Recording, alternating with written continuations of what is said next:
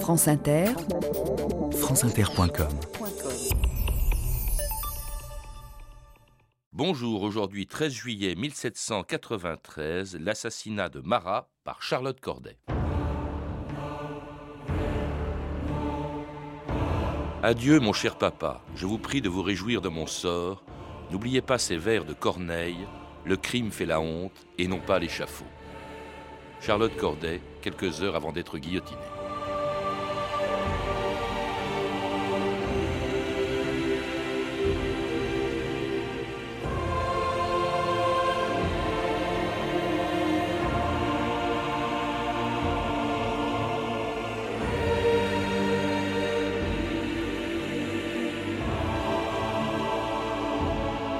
2000 ans d'histoire.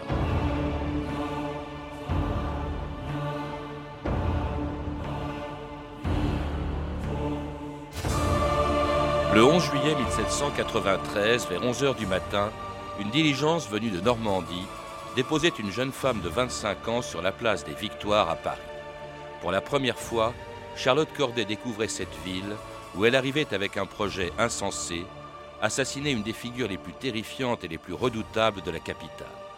Jean-Paul Marat, qui dans son journal, L'ami du peuple, réclamait tous les jours la tête de tous ceux qu'il soupçonnait de trahir la Révolution. Charlotte Corday pensait peut-être ce jour-là au héros des tragédies de son aïeul, le grand Corneille, en décidant d'éliminer le responsable des atrocités qui avait à ses yeux dénaturé les idéaux de 1789. Jusque dans sa ville de Caen, où quelques mois plus tôt le procureur général syndic du département, Georges Bayeux, avait été massacré par la foule.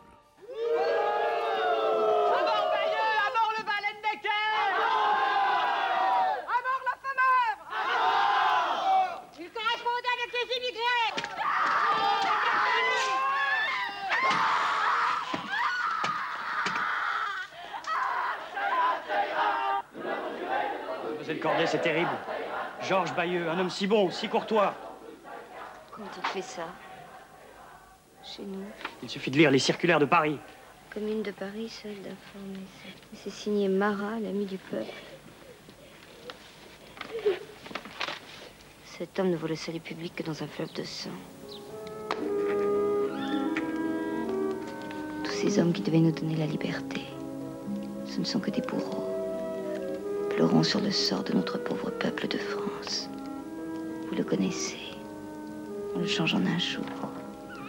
Jean-Denis Bredin, bonjour. Bonjour. C'était un extrait d'un film, Marat, avec Marie Trintignant dans le rôle de Charlotte Corday. Charlotte Corday à laquelle vous avez consacré un livre publié chez, chez Fayard et qui, sans doute, avec Marie-Antoinette, est une des figures féminines les plus pathétiques de, de la Révolution française. Elle était totalement inconnue avant euh, qu'elle ait assassiné Marat. Et on découvre dans votre livre un personnage tout à fait étonnant, euh, attachant même, euh, inquiétant à certains égards et surtout extrêmement courageux cet assassinat de Marat, c'était quand même quelque chose, d'autant plus que, vous le dites, Jean Bredin, elle l'a caché à tout le monde. C'est une initiative personnelle qu'elle prend seule. Absolument, elle euh, n'en parle à personne. Elle prend l'initiative à un moment qu'on ne peut pas fixer exactement. Elle va tuer en juillet 93, mais à quel moment a-t-elle pris la décision? L'a-t-elle prise rapidement, hâtivement? Elle ne l'a guère préparée, ça on pourra en reparler peut-être. Euh, et bien sûr, elle n'en a parlé à personne. Elle est probablement pour elle une héroïne, une héroïne, l'arrière-petite-fille de Corneille, euh, avec dans sa tête des phrases comme Ta vertu met la gloire au-dessus de tout crime, enfin tout ce qui avait écrit euh, Vous voulez dire qu'elle s'inspirait sans doute des personnages de ah, Corneille oui, qu'elle connaissait par cœur incontestablement, elle connaissait par cœur, on pourra reparler de sa culture, mais elle connaissait par cœur euh, Corneille, pas seulement Corneille, mais Corneille et deux, trois autres auteurs, et elle a vécu dans le culte du héros antique, du héros antique qui sacrifiait sa vie pour accomplir un devoir suprême. Et ce qui m'a surpris, pas du tout dans le culte de la monarchie, ou en tout cas du roi. À un moment donné, dites-vous, alors que cette jeune femme euh, euh, fait partie d'une famille de petite, de la petite noblesse normande, euh, un jour son père veut porter un toast à Louis XVI, la révolution, je crois, a déjà commencé, et elle refuse de lever son verre. Cet examen, elle, a, ne semble, elle a été accusée, enfin on y revenir, elle a été accusée d'avoir agi euh, par fidélité à des principes monarchiques parce que son père était un petit aristocrate fermier en fait, euh, euh, paysan en Normandie. Mais ce n'est pas vrai, semble-t-il. Elle a rêvé la révolution, elle a voulu une révolution parfaite et elle a été déçue par la réalité révolutionnaire. Alors que sa famille, en revanche, elle était évidemment très hostile à la révolution. Ses deux frères, par exemple, sont partis en émigration, Jean Librenin. Ses frères sont partis en émigration. Euh, son père a beaucoup souffert. Ils étaient tous éloignés d'elle. Elle a été, alors ça, c'est un problème de sa vie profondément solitaire. Profondément solitaire dans sa famille, d'abord parce que sa mère est morte, elle était petite encore, et qu'elle en a certainement beaucoup souffert, parce qu'elle était très éloignée de son père, euh, qui était surtout épris de ses revendications, notamment de ses revendications familiales, proche de sa sœur, parce qu'elle avait une sœur dont elle était proche, mais il est vrai euh, qu'elle a été certainement très solitaire. Et, c'est dans la solitude qu'elle décide donc de s'en prendre à un personnage qui est tout à fait redoutable en 1793, tellement redoutable d'ailleurs qu'après son arrestation en avril 1793, le tribunal révolutionnaire n'avait pas osé le condamner. Jean-Paul Marat est acquitté de l'acte d'accusation porté contre lui par décret de la Convention nationale. Fouquier-Tinville vient de l'annoncer. Il a remis sur le champ en liberté.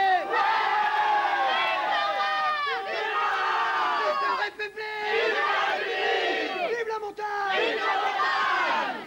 Je continuerai à défendre les droits de l'homme, du citoyen et du peuple. Ouais. Maintenant, les têtes vont tomber Ouais Députés Accapareurs, usuriers Profiteurs Boulangers Aristocrates Tout va rouler C'est l'ami du peuple qui vous le dit il n'y a que toi pour me donner des frissons. Je t'adore.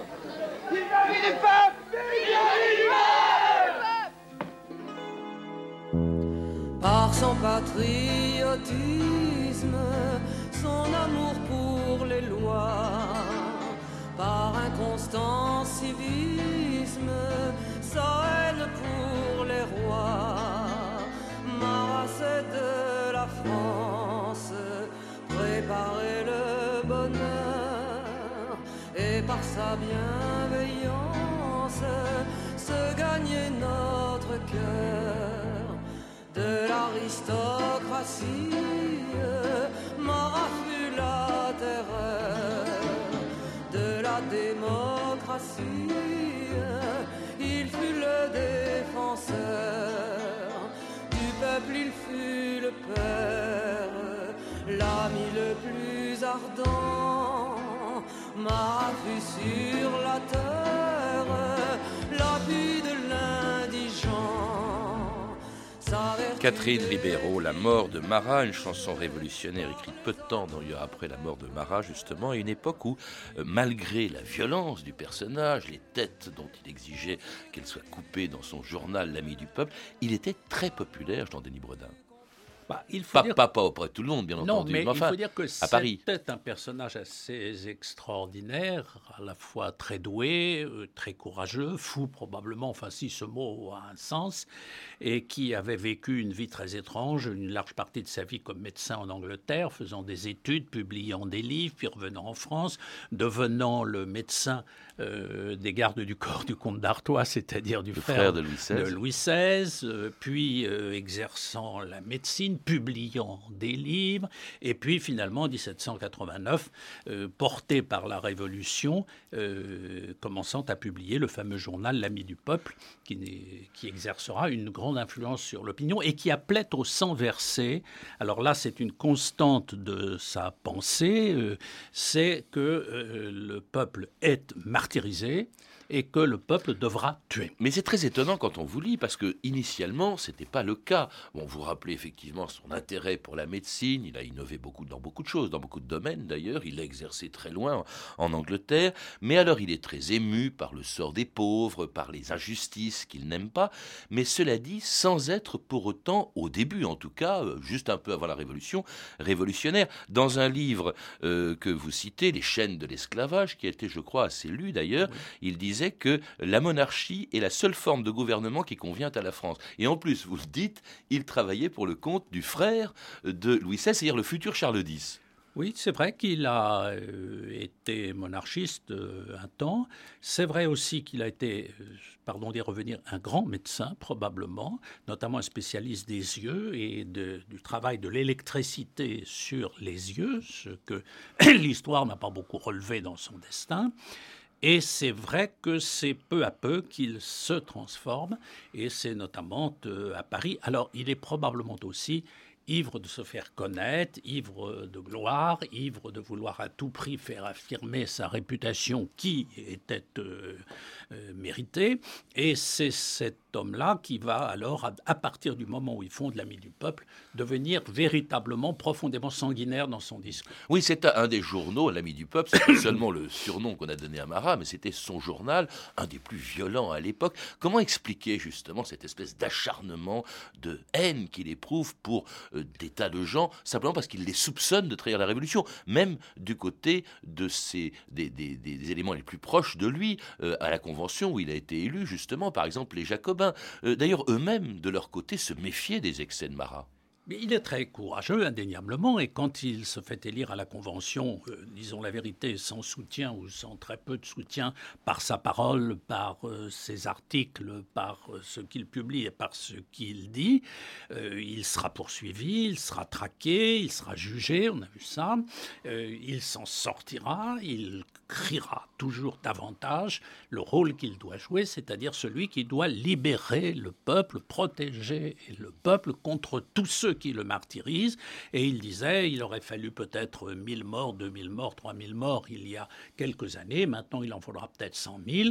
Il passe son temps à réclamer la mort de tous les scélérats. C'est une expression qui est chez lui tout le temps présente, de tous les scélérats qui martyrisent le peuple. Il faut rappeler le contexte, Jean-Denis Bredin. La France est en guerre. La France est très sérieusement menacée. À l'époque, on soupçonne tout le monde de vouloir la, la, trahir, à commencer par ceux qui effectivement le font dans, dans les rangs de, de, de l'émigration. Et puis également, ses adversaires vont très vite devenir les Girondins, c'est-à-dire les éléments non pas les plus modérés, parce qu'ils étaient nettement, euh, ils, font partie au début des, euh, gens les plus, euh, les plus favorables à la chute de, Louis XVI, ou en tout cas de la monarchie, mais ces gens qu'il va faire arrêter, après lui-même avoir été arrêté et acquitté, il va se tourner contre ceux qui ont tenté de l'inculper, qui sont les Girondins. C'est ça, il fera des Girondins euh, ses grands ennemis, alors qu'il avait été lié avec Brissot, par exemple, pendant un certain temps. Leur leader, oui. Les Girondins deviendront euh, ses grands ennemis, tous les modérés deviendront de manière générale euh, tous ses ennemis, tous ceux qu'on appelait la plaine ou n'importe qui. Il veut, il veut que le peuple prenne le pouvoir et il veut que le peuple soit aidé par quelques-uns qui ont le courage de l'aider, c'est-à-dire lui et très peu d'autres. Alors les Girondins vont être arrêtés le 2 juin 1793 à la suite d'une séance mémorable, très houleuse, très haineuse euh, à, la Convention et beaucoup d'entre eux vont se réfugier en province, à Caen notamment, d'où ils espèrent en vain euh, mobiliser une armée contre les sans-culottes parisiens. Vous les Normands, droit de la prudence, vous n'avez pas répondu à l'appel des fédérés. Ici, dans votre bonne ville de Caen, 17 volontaires, 17 seulement. Et vous voulez nous donner des leçons Il s'agit de savoir par où commencer. L'homme à abattre, c'est Marat, l'âme de la terreur. il a bien prouvé en voulant notre peau à nous, les Girondins. On l'a senti venir, le chien, en a mis de la distance. Pour venir ici, à Caen Pour boire du cidre et jouer au billard et finalement toujours pérorer, monsieur Barbaroux. Il a déjà guillotiné 20 des nôtres. Ça ne vous suffit pas Mourir pour la patrie n'est pas un triste sort. Il y a mieux à faire que citer Corneille. Vous me jugez sans me connaître. Nous sommes ici pour reprendre la bataille, mademoiselle Corday. Nous soufflons un peu. Moi, je n'ai jamais soufflé, monsieur Pétion. Un jour, vous saurez qui je suis. Un jour, vous saurez qui je suis. Effectivement, on ne le sait pas encore. Ça se passera quelques jours plus tard, après cette scène qu'on retrouve toujours dans le même film dont on a tiré des extraits, Jean-Denis Bredin, avec un personnage qui a l'accent du Midi, qui est Barbarou, et qui était très important aussi dans l'espèce de trajectoire de, de Charlotte Corday. Alors, Barbarou, qui était un homme d'ailleurs très talentueux, euh, qui s'était retiré à Caen comme euh, un certain nombre de parlementaires girondins qui avaient fui le pouvoir en place, c'est-à-dire les montagnards installés, car ils savaient qu'ils seraient mis à mort. Et ils allaient d'ailleurs faire de Caen une étape euh, vers la Bretagne, puis vers le sud-ouest, où ils seront mis à mort les uns après les autres, ou se tueront pour un certain nombre d'autres. Alors Barbarou est là, installé à l'hôtel. Ils essayent de développer ce qu'ils appellent le fédéralisme, c'est-à-dire un mouvement euh, à Caen, comme il se développerait en Bretagne, contre j'allais dire le règne de Paris, la dictature de Paris, pour qu'une révolution raisonnable l'emporte et elle va le rencontrer, l'apercevoir, en tout cas dans les rues de Caen, car à l'époque, elle habite, euh, Charlotte Corday habite chez une de ses tantes. Euh, elle a quitté son père parce qu'elle s'ennuyait probablement avec son père, sa mère était morte, et elle vivait chez une de ses tantes euh, qui habitait presque juste en face de l'hôtel où, les Girondins étaient installés, où était Barbarou. Alors elle a dû l'apercevoir, l'entendre. Un problème qui, à mon avis, est difficile à savoir, c'est comment est-ce qu'elle a attaché tant d'importance à Marat. On pourra peut-être y revenir. Mhm. Parce que lisait-elle l'ami du peuple? Elle lisait beaucoup de journaux, mais lisait-elle l'ami du peuple? Toujours est-il qu'elle s'intéressait passionnément à la cause révolutionnaire, mais à une cause révolutionnaire qui serait raisonnable, c'est-à-dire qui n'emporterait pas le sang qui coule. Mais alors justement, à ce moment-là, euh, on a l'assentiment qu'elle a déjà, nous sommes en juin 1793, à quelques jours de l'assassinat de Marat par Charles Corday, qu'elle a déjà pris sa décision. Et pourquoi justement C'est la question que je voulais vous poser, Jean-Yves Bredin. Pourquoi Marat? Alors, je ne suis pas sûr d'abord qu'elle ait pris sa décision en juin 93, mais c'est vrai, vous avez raison, que c'est un moment où un certain nombre de massacres se produisent à Caen qui l'impressionnent. D'autre part, il est vrai aussi qu'elle demande son passeport, euh, son passeport pour aller voir son père euh, qui était resté dans son pays un peu plus loin, mais euh, pour aller jusqu'à Paris. Veut-elle réellement tuer Marat à ce moment-là? Euh, je ne suis pas capable, et je crois que personne ne peut le dire, à quel moment précisément elle a pris sa décision.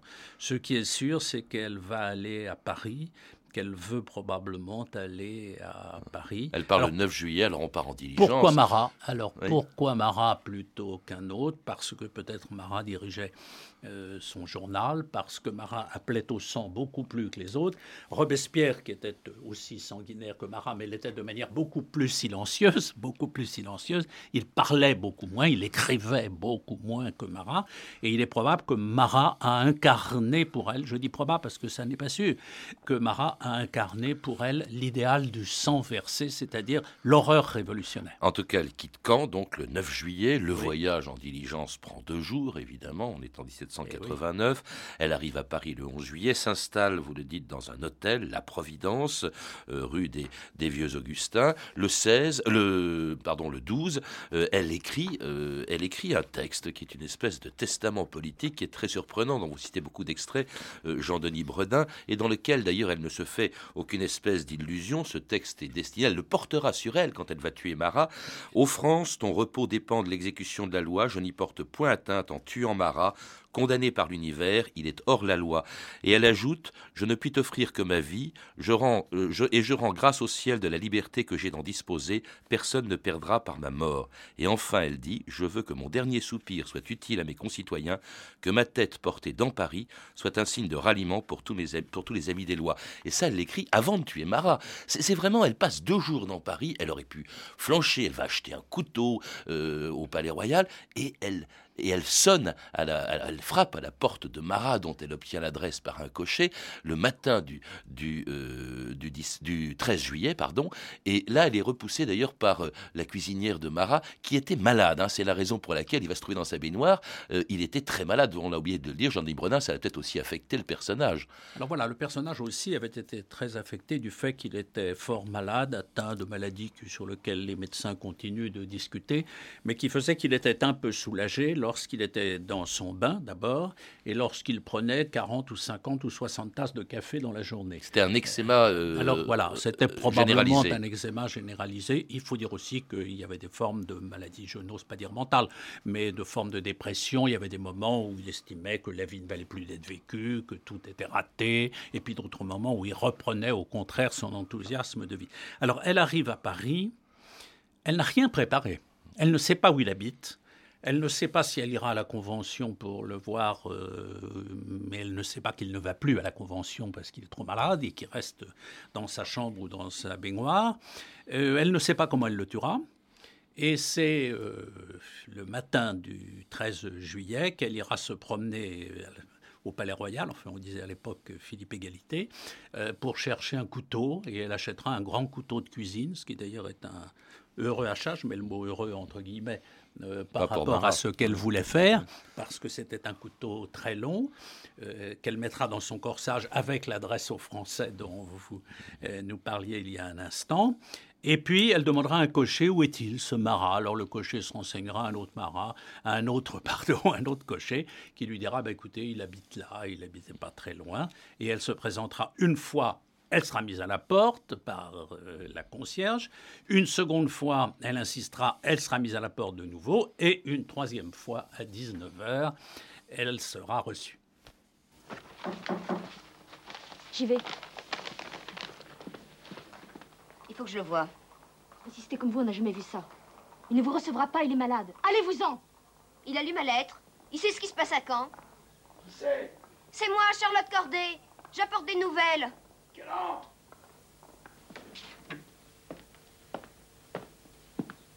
Approchez. Asseyez-vous. J'ai lu votre billet. Les 18 députés girondins, réfugiés à Caen. Vous savez leur nom? Je les donne. C'est bien. En peu de choses, je les ferai tous guillotiner.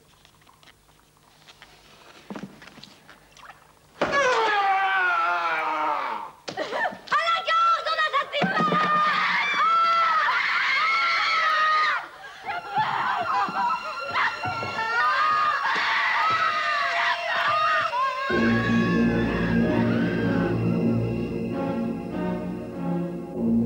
un dernier extrait du film Marat de Maroun Bagdadi avec, on l'a peut-être reconnu, euh, Richard Boringer dans le rôle de, Marat, donc euh, assassiné par Charlotte Corday le 13 juillet 1793. Elle est aussitôt arrêtée. Euh, elle va aller d'une prison à l'autre jusqu'à ce qu'elle soit envoyée le 16 à, la, à la conciergerie pour être jugée par un tribunal révolutionnaire avec un, un accusateur public très célèbre, tristement célèbre, Fouquier-Tinville, qui cherche à tout prix à prouver qu'elle avait des complices et évidemment à lui demander lesquels. Oui, c'est parce que ce qui intéresse Fouquier-Tinville, c'est pas de savoir qu'une jeune femme venue de Normandie aurait tué Marat, c'est de découvrir qu'elle a été mobilisée par un certain nombre de gens et qu'elle a été entraînée par un certain nombre d'ennemis de la Révolution, ce qu'il ne démontrera pas et d'aucune manière. Mais euh, c'est vrai qu'il ce sera son obsession et notamment Barbarou, ce Barbarou qu'elle avait vu là-bas et et qui, auquel, avec lequel elle avait eu plusieurs conversations. Alors Fouquier-Tinville voudra la faire mourir, euh, à l'époque, il était évident qu'ayant tué Marat, elle serait condamnée à mourir. Il voulait la tuer, mais comme euh, vous savez, euh, il sera terrifiant dans cette affaire parce que Fouquier-Tinville fera arrêter le président du tribunal, parce qu'il trouvera que le président du tribunal avait été un peu mou, un peu mou, un peu indulgent, euh, peut-être euh, trop gentil. Et d'autre part, il lui fera subir, lorsqu'elle aura eu la tête coupée, un examen du vagin pour ah s'assurer qu'elle était vierge. C'était effrayant. Et on vérifiera en présence du peintre David, d'ailleurs, que cette chose a intéressé. Mais qu'il n'y a pas la scène, la célèbre, le plus beau célèbre tableau de David. Oui, mais la scène dans la baignoire. Ça, ça n'est pas cette, cette scène-là qu'il a. Non, non, la, scène, c'est cette scène effrayante d'une femme dont la tête est coupée et dont on vérifie, hélas, qu'elle était vierge. Je dis hélas, puisque ça a été une grande déception pour Fouquier-Tinville de se rendre compte qu'elle était, qu'elle était vraiment. Elle était probablement sans complice. Alors le corps de Marat, lui, en revanche, alors elle va être exécutée, alors devant une foule déchaînée euh, dans la, euh, sur la place où a été guillotiné euh, Louis XVI, place de la Révolution, actuelle place de la Concorde, une foule qui est déchaînée contre elle, parce qu'évidemment elle adore Marat, qui aussitôt d'ailleurs fait l'objet d'un véritable culte extraordinaire, même après sa mort. Son corps corps euh, est provisoirement enterré euh, d'abord dans le jardin des Cordeliers, et puis son cœur sera présenté au, au- au- au club des Cordeliers avant d'être envoyé au Panthéon. Le culte de Marat, euh, au- aussitôt, devient considérable. Il sera bref, mais alors il sera important, Jean-Denis Brodin. Alors c'est un culte immense qui va naître en quelques heures. Plusieurs villes de France changeront de nom pour s'appeler Marat ou ajouter Marat euh, à leur nom. Les cérémonies seront Oui, innombrables. Saint-Nazaire s'est appelé Marat pendant Oui, un oui, moment. Les, les- les cérémonies seront innombrables et superbes. Le cœur de Marat sera porté en triomphe et on décidera que ce héros qui avait été tué par une ennemie abjecte de la Révolution, que ce héros mériterait euh, d'être porté euh, au Panthéon. Avec quelqu'un qui reste réservé, c'est, euh, semble-t-il, Robespierre Ouais. qui se tient à distance. Mais ce culte, il a- on l'a retrouvé ensuite dans la Russie révolutionnaire après 1917. Il y a eu un bateau qui s'est appelé Amara. Quelqu'un m'a même demandé si ce prénom de Marat Safin, avec le tennisman d'aujourd'hui, ne vient pas du fait qu'en Russie, on a longtemps porté le nom de Marat comme prénom. C'est possible. En tout cas, Staline donnera le nom de Marat à l'un de ses vaisseaux. Et le nom de Marat restera un nom porté euh, comme le nom d'un grand révolutionnaire qui avait voulu défendre le peuple euh, contre tous ceux qui le martyrisaient. Alors en France, ça a disparu très vite. En revanche, ça va être remplacé plus tard par le culte de Charlotte Corday, Voilà. entretenu par Lamartine, par Michelet, par des quantités de livres qui ont été écrits à des sur quantités elle. de livres, alors la sublimant complètement en faisant une seconde Jeanne d'Arc et même la hissant au-dessus de Jeanne d'Arc pour un certain nombre de livres. Euh, Lamartine dit qu'elle a créé la religion du poignard, un autre dit qu'elle a été la plus sublime de toute l'histoire de France et elle fait l'objet également d'un culte qui d'ailleurs sera spécialement alimenté dans les années 1940-41 parce qu'on on inventera à ce moment-là, un certain nombre d'auteurs inventeront que Marat euh, aurait été juif, ce qui n'était pas, euh, aurait été juif, et comme il était marxiste aussi, ou qu'il avait pu inventer le marxiste, on dira, tiens, elle avait débarrassé la France de ce personnage-là. Oui. Bon, c'est Ça, passé c'est un culte, oui. C'est un passé- culte c'est un culte momentané. Merci Jean-Denis Bredin. Pour en savoir plus, je recommande la lecture de votre livre On ne meurt qu'une fois, Charlotte Corday, édité chez Fayard. Vous avez pu entendre des extraits du film Marat de Maroun Bagdadi, avec Marie Trintignant dans le rôle de Charlotte Corday et Richard Boringer dans celui de Marat. Pour en savoir plus sur notre émission, l'écouter ou la réécouter pendant un mois et la podcaster, c'est-à-dire la télécharger pendant 24 heures, vous pouvez consulter le site franceinter.com. C'était 2000 ans d'histoire, la technique Jean-Philippe Jeanne et Christian Thibaudot, documentation Claire Tesser, Claire Destacan et Mathieu Ménossi, une réalisation de Bertrand Chaumeton.